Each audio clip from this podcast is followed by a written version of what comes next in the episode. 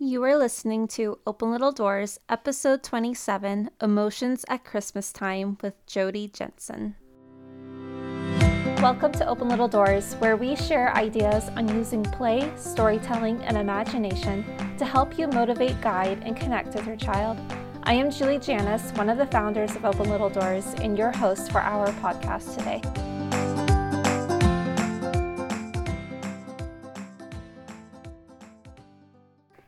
Everyone, we hope you had a great week. As you all know, it is December 1st, or at least that's the date that this episode's going to come out. I'm recording this earlier, but it is officially the holiday Christmas season. And you can probably expect that there's going to be a lot of strong emotions that will be rising during this time of year, and you'll probably see these emotions in your children. So, today we're going to talk about why your children get these strong emotions during the Christmas season and how you can minimize these outbursts.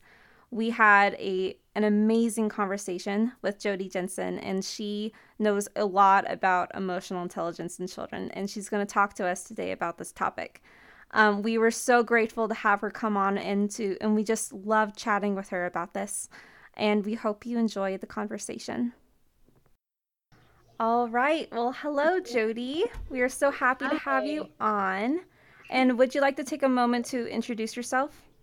Yeah, sure. Um, so my name is Jody Jensen, and I am the very, very proud mother of five kids. Um, and recently, uh, I guess it was uh, about six months ago, I decided that I finally had things a little bit under control with my baby twins. They were about a year at that point and i thought okay now i can start looking a little bit outside of the like internal chaos that we have in our home. And so i decided to start um, a business um, and i called it raising emotionally intelligent kids or raising eq kids um, with the intention of um, helping not only my own family, but hopefully other families as well, to teach their children um, these really important skills that um, are often referred to as soft skills. So they're not the you know the hard intelligence skills um, that are so so very important for success in life. Um, and so I'm excited to be here. And um, I actually met Mindy um, probably about seven years ago in Texas, and then she since moved away. And uh, we've kind of kept in touch because we have kind of similar um, viewpoints on things. So, um, yeah, I'm really excited to be here. Thanks for having me on. Well, you're welcome. We are so happy to have you here with us to talk about um, emotional intelligence in children, especially during Christmas time. So, yes. I want to first start. I first want to start and ask you if you could explain to us this concept of emotional IQ. Sure. Um, yeah, so that idea of em- emotional IQ is kind of, of a play on, you know, intelligence quotient. But back in like the 90s, research started coming out that started to show that um, there was another side of intelligence that was not really being tapped into in all of those IQ tests. And it was something that was called emotional intelligence. And basically, what that is, is um, self awareness, you know, being aware of the emotions um, that you're experiencing, then leading to self regulation, um, knowing how to manage your own emotions, um, and then leading to another level, which is uh, social awareness. So that's basically understanding social cues, understanding um, other people's nonverbal communication, um, and then leading to the next level, which would be um, social regulation, or you can call that relationship management. Um, interpersonal communication skills. So you kind of you have to have all four of those in order to have a really high emotional intelligence. Um, and the thing that's really interesting about it is that although um, IQ um, has been seen to be pretty constant from birth, um, emotional intelligence is something that's more like a muscle that you can flex um, so you can like do a heavy workout and you can get stronger um, with you know with your muscles, but also your emotional intelligence. If you focus on it and you practice it, then you can actually increase your emotional intelligence level. Um, and so I see that as really encouraging um, because I mean, we all need to work on our emotional intelligence. You know, we all need to work on understanding where we are, why we're feeling the things we're feeling. We we all need to work on understanding other people, all of that. And it is something that we actually can learn. And so I see that as excuse me, as incredibly um, motivating because I actually see that there's something I can do to change that it's kind of interesting because your neocortex, which is a lot of where your your higher functioning skills are and your emotional development can happen, that that neocortex or front lobe of your brain isn't even fully developed till you're 21 or 22. Right. And of course, you can still work on rewiring it. And you know, children, their their basic functions are, are you know they're kind of developed there at birth, but so much of childhood is learning how to control your neocortex because these emotional experiences they are they are so powerful and our emotions are what what add the magic to human experience. Yeah, we have absolutely. To, we have to use intelligence with these emotions so that so that we create a balanced life and so that we can live a so we can thrive. Yeah i agree with that. And um, so what happens in your brain when you experience something um, you know it can come from something you feel um, with your, you know, with your fingers or something you hear with your ears, something you see, something you taste uh, or smell. Um, it comes up through your brain stem and it goes through the limbic system first, which is where it picks up those emotions. Um, and so, and it's a split second thing before it makes it to your frontal lobe where you can actually think about it and reason through it. And so, what happens all too often um, for us as adults, and especially for children, because that frontal lobe is not fully developed yet, is we react and we have a snap reaction to something before we've had a chance to think about it. Um, and so, that is that's something that makes it difficult. But the good news is that it's not just a one way street you know, going from the spine, uh, the the spinal cord to the brain stem, to the limbic system, and then to the frontal lobe, it actually can go back the other way.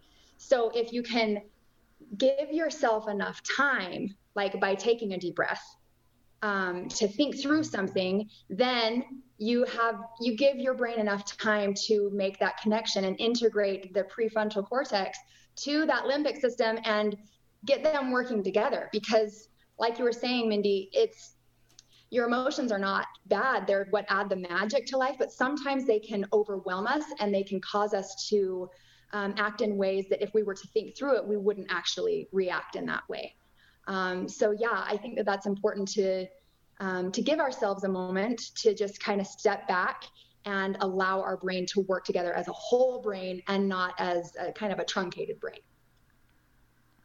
That's so interesting. I know that emotional regulation is something I did a lot with children up when I was uh, in school. And just learning about the science behind emotional intelligence, I feel like can mm-hmm. just really help me be able to understand a little bit better about what's going on with a child when they maybe be crying or having a tantrum or something. Um, and uh, be able to maybe handle a situation a little bit better if I understand the background of what's going on. Yeah. And I think a, a better understanding of of where children are developmentally helps us to um, not get so quickly upset when they do have a tantrum or when they can't manage their own emotions. If we understand, like Mindy was saying, that their um, their brain isn't fully developed until their 20s, then we have a little bit more compassion for where they're coming from. Oh and yeah. If we're expecting them to be able to handle things like an adult, then we're just going to be setting ourselves up for failure and frustration. And we're going to be setting all of us up for a power struggle. And it doesn't need to go that direction. Oh, yeah. All right. Well, let's dive into how do we apply this knowledge, this emotional IQ to the holidays? Because I know it's a very exciting and happy time for children, but why are they so prone to have more meltdowns? Oh, isn't that the the irony of life?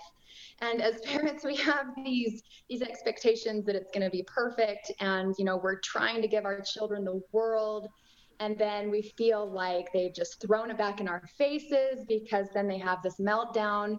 And the thing is um, you know as we were just saying it's important to understand where the child is to begin with. Um, if a child is experiencing big things, for example, um, overstimulation with lots of lights and sounds and people um, like you often experience at at the holidays then that can be really really overwhelming for them. Um, sometimes we don't even realize that they're bottling up the unease that they're feeling with all of this overstimulation until it kind of bursts out in in the way of of a tantrum um, another thing that happens at the holidays is they're very much out of their normal routine. Like, for example, you might be spending a lot of time at grandma's house. Um, they might see that mom and dad are focused on the other adults. Um, and that can be kind of frustrating for them because they're used to the way things are at home. They might be, you know, having more screen time than normal. They might be staying up a lot later than normal.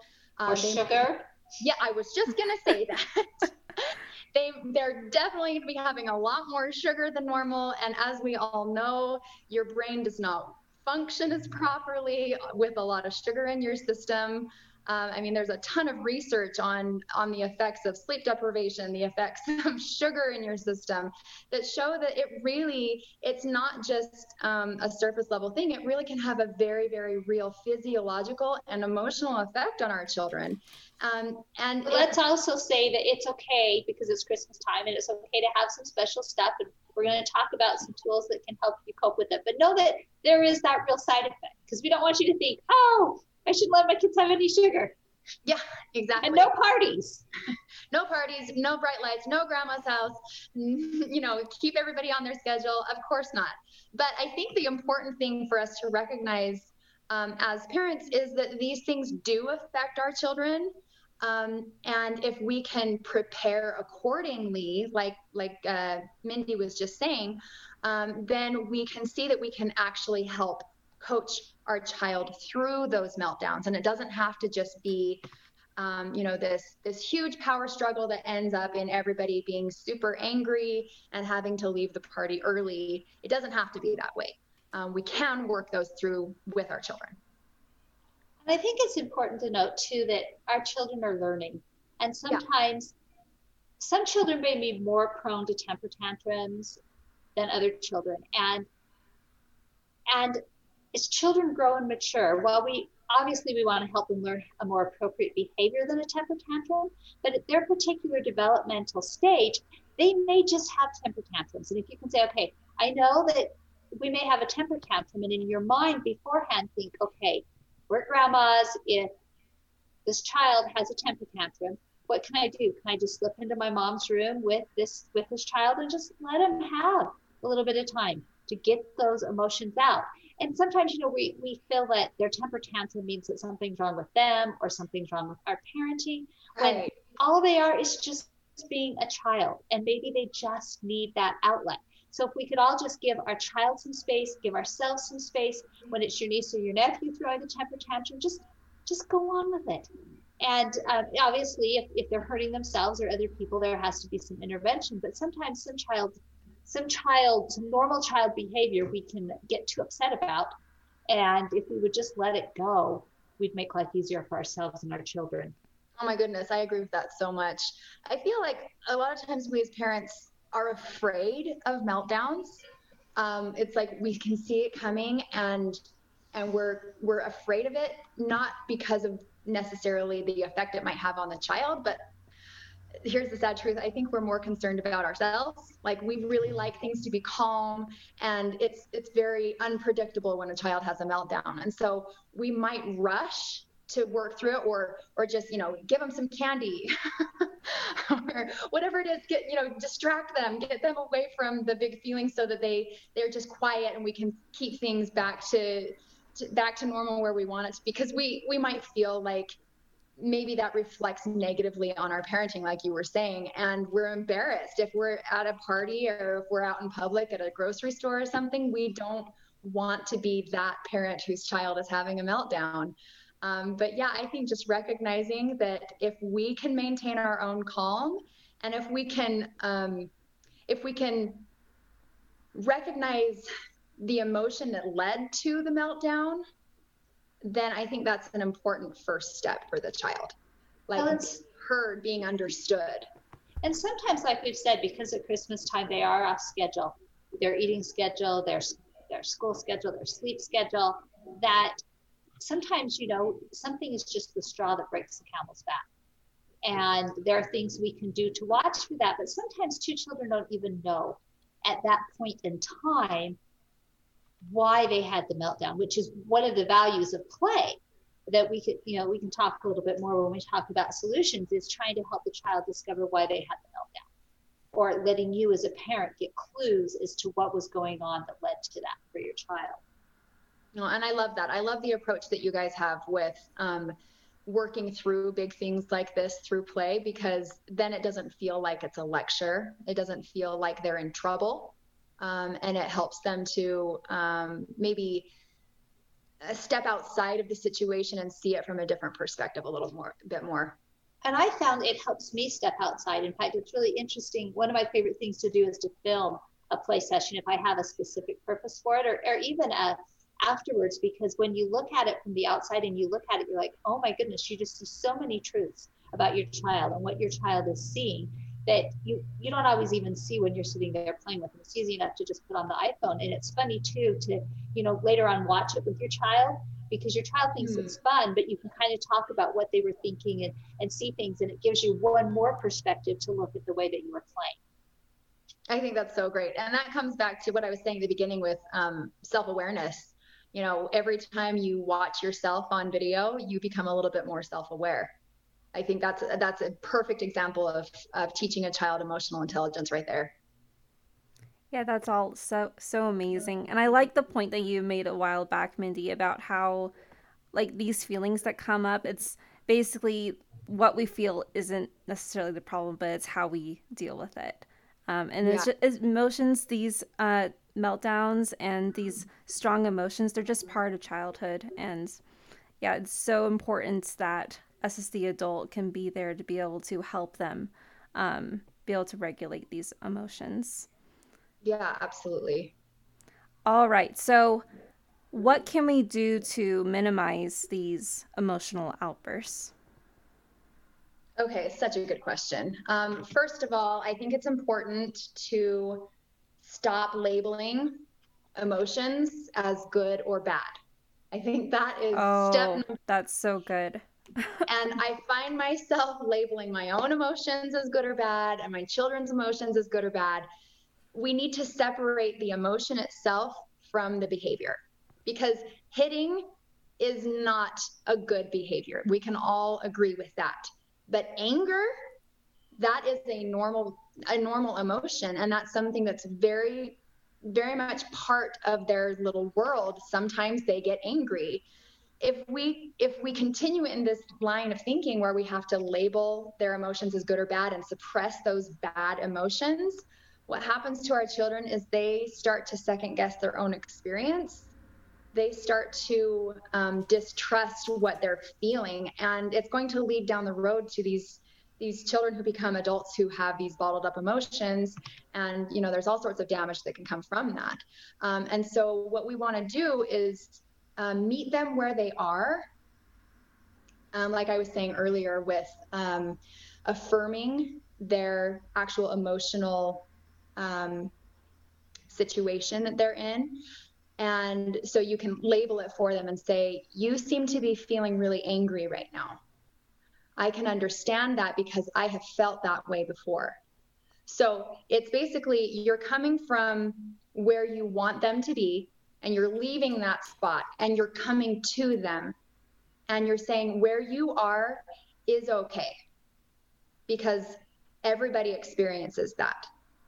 And then you don't just leave it there because then that would be um, I, that would be what uh, John Gottman calls a laissez faire parent, who is all about just affirming where the child is and then they don't teach them anything. So, what you want to do is you want to do some emotion coaching, which is you come to where they are and then you walk with them back up that path to where you want them to be. Um, and sometimes, like Mindy was saying, sometimes you do need to take them into another room. Sometimes you need to physically remove them from the situation because it's dangerous or they're not in a place where they can use their frontal lobe to actually think through what you're saying. So it's possible that emotion coaching might not um, be possible right there in the moment. But if you can table it and come back to it later, then you can talk through okay, so this is this is what you were feeling, this is what was happening, and let's talk through how we can come to a better um, behavior next time. So, you know, we may want to start this emotion coaching before the holidays hit because we know that the tantrums are going to come and that's okay. It is just part of being a child. It's part of their development to go through these difficult times, these difficult emotions that they'll be experiencing. Um, and so, if we can give them a little bit of coaching beforehand um, by affirming just in those little t- uh, little things, like just earlier today, my daughter, my four-year-old, wanted one of the babies to sit with her, and she was really frustrated because the baby didn't want to sit on her lap. Okay, so my first reaction was to um, just say, "Oh, come on, she's just being a baby. You know, she doesn't she doesn't want to sit on your lap. Let her go." But I decided instead to take on this role of emotion coach with my child, um, and I decided to first see where she is and experience that emotion with her. And so instead, I said, I don't remember exactly what I said, but it was something along the lines of, um, "You felt." Sad when she didn't want to sit on your lap because you felt like she didn't want to be with you. And I can understand that. I, I feel sad with you. And then we worked through how she could um, maybe help the baby feel safe by sitting next to mommy um, and then also be there with her sister. Um, and so this isn't, you know, it wasn't a big thing, but I was practicing my own emotion coaching skills and helping to um, helping my four year old to make it through something that was a small situation so that when we get into a big tantrum situation, like when we do have too much sugar and not enough sleep and too much overstimulation at the holidays, then we will have a pattern in place that we feel comfortable with. I think one of the big problems with um, with us as parents is um, there's so much good information out there. There's so much great um, there are so many great like different tactics that we can use in these different kinds of situations. Um, and the the reason we don't use them is because they're not part of our habits. Um, and we have to implement them in those little daily situations in order to be for it to become part of our habit structure. And so when we get into those difficult situations it comes more naturally for us.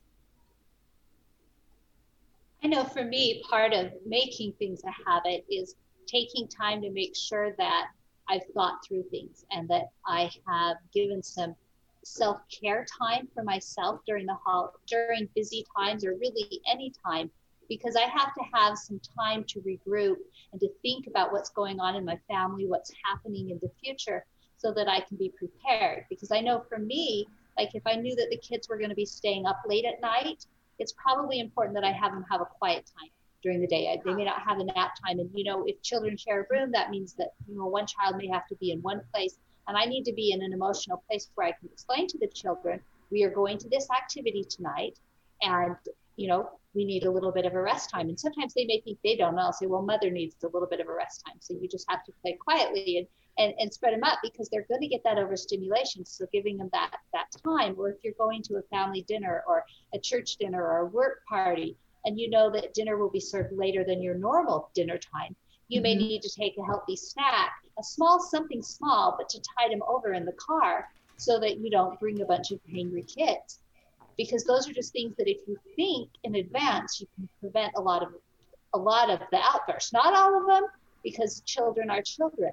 But there's a lot that you can do to, to think ahead. But if you're going to do that, it has to be kind of a habit. It has to be something that you're used to. For me, you know telling stories and trying to prepare children with telling stories or when children are upset to try to to tell them a story that matches the emotion which is something that we've talked about in other podcasts to help prepare them or remind them or helps them step outside of themselves and when they're used to that as part of a tool then it's easier for them to respond yeah, I think that is so great. I think that there are signs that we can be aware of before the meltdown even happens.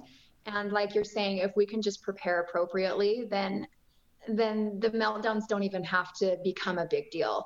And then if we can use those tools that have become part of our habits, um, then a little meltdown doesn't have to turn into a huge power struggle that has to end the entire activity for the whole group. um, because like we were saying it's it's normal like these big emotions do happen and if we can just accept that that's part of our child's reality um, and then we can work with them through it um, then we're going to see that they can be so much more um, regulated they can they can regulate themselves in the future if we have helped set up that um, that structure and that scaffolding for them to help them to uh, to to come to that point where they can do it on their own. I know something that Julie is really passionate about too is she's really passionate about taking children outside. And there's really a great quote. It says, Children cannot bounce off the walls if we take the walls away. That's by um, Erin Kenny. That's and great. sometimes at Christmas time or holiday times when things really, when your kids just have too much energy, if you can just remember that throw their coats on, even though they make it a little bit cold, and just go outside and walk down the street and back up just even a couple of times. That can be a tool for resetting. And, you know, put, put this on a sticky note, you know, take the walls away and take them outside. It's cold, it's rainy, you know, what's 10 minutes outside of the cold? It sometimes that's just enough of a reset because you've taken those walls away. Yeah, and in the process, you're taking a lot of that overstimulation away and taking them back to a place that feels more safe. And that's something that can happen too at, at, a, at a holiday event where you can see that a child's just about ready to burst, put their coat on and take them outside for a few minutes. I love that. That's very true. That is an, a bit of advice for the ages. Definitely. Well, I gotta say, I love how you guys talked about preparing beforehand. That's something I hadn't thought of before, and I think that's something really good that you can do. And then I also loved how you guys talked about acknowledging under and understanding the feeling that the child is having. And I think it gives you a, a perspective of where the child is coming from, and you can connect with them on a, another level. And um, and I know that Jody, you mentioned John Gottman, and isn't he the author of Raising an Emotionally Intelligent Child? I love yes. that book. I it's love it so much. Right? It really is Maybe we great. should put that in the show notes. Yes, yes. we'll put we'll put that book in the show notes. Um, but I loved how you guys talked about how when you as the parent aren't necessarily in the right emotional spot to do some emotion coaching with your child that you just need to take some time away. I loved how John Gottman emphasized that in his book too. Um, so, and I that is so key in order to be able to do some effective emotion coaching with your child is you got to be in a good emotional place yourself. Yeah, I agree with that. And I actually have created um, a challenge for parents um, that it's a 14 day challenge where parents work on becoming um, more of an, I call it an EQ parent, so that they can be in a place where they can teach these skills to their kids. Um, and I've seen some incredible, incredible results with parents. They get themselves into a place where they're more aware of their own needs, they're able to regulate their own emotions. And then when they start to notice, you know, taking it to that, next level of social awareness, they start to notice their children's cues that they're giving them. Um, then they're able to parent in such a better way. Um, and then that taking it to the next step is teaching these skills to their kids. But if you don't have, like, if if you're old Mother Hubbard and your pantry is bare, um, metaphorically speaking, you don't have anything to give to your kids. So you have to fill it up first, um, and then you have something to offer. I love that. All right. Well, do you guys have any other last thoughts before I start wrapping up? Um, I guess one last thing that I'll say is that um, we need to reframe these situations for ourselves that tend to be these difficult situations. Because, like I was saying earlier, we as parents often are afraid of meltdowns because not of what it will do to the child, but because of what it will do to us, because we fear um, being embarrassed or not being able to handle it. But here's a quote that I want to put on my own wall is tell yourself a meltdown is not a crisis it's an opportunity to connect and to teach. Oh, I love so that. a meltdown is an opportunity. Um, and I think if we can just remember that, then it gives us more opportunities to be closer to our children. That's an amazing quote. And I love all the thoughts that you that you two have shared with with us. And um, if anyone wants to learn more about a emotional IQ and this challenge that you have, where can they find you, Jody? Um, I think probably the best place to find me would be um, on Facebook. Um, I my community is called Raising Emotionally Intelligent Children, um, or is it kids? I think it's Raising think it's Emotionally. Kids. Okay, let me just go to there and make sure. Uh, yeah, Raising Emotionally Intelligent Kids. I know this because I created it and I'm there every day. Uh, but yeah, I also have a website. Um, it's www.raisingeqkids.com. Awesome. We'll put that in the show notes. Great. Yes, definitely. We'll pull all this information in the show notes for you guys. All right. Well, thank you so much for talking to us about this, Jody. We've loved having you here with us. Yeah, thank you so much. I always love talking with you.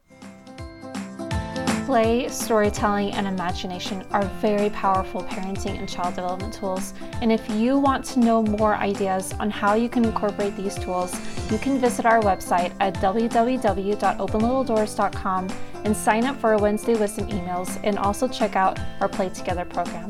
We can't wait to hear from you. Come play with us.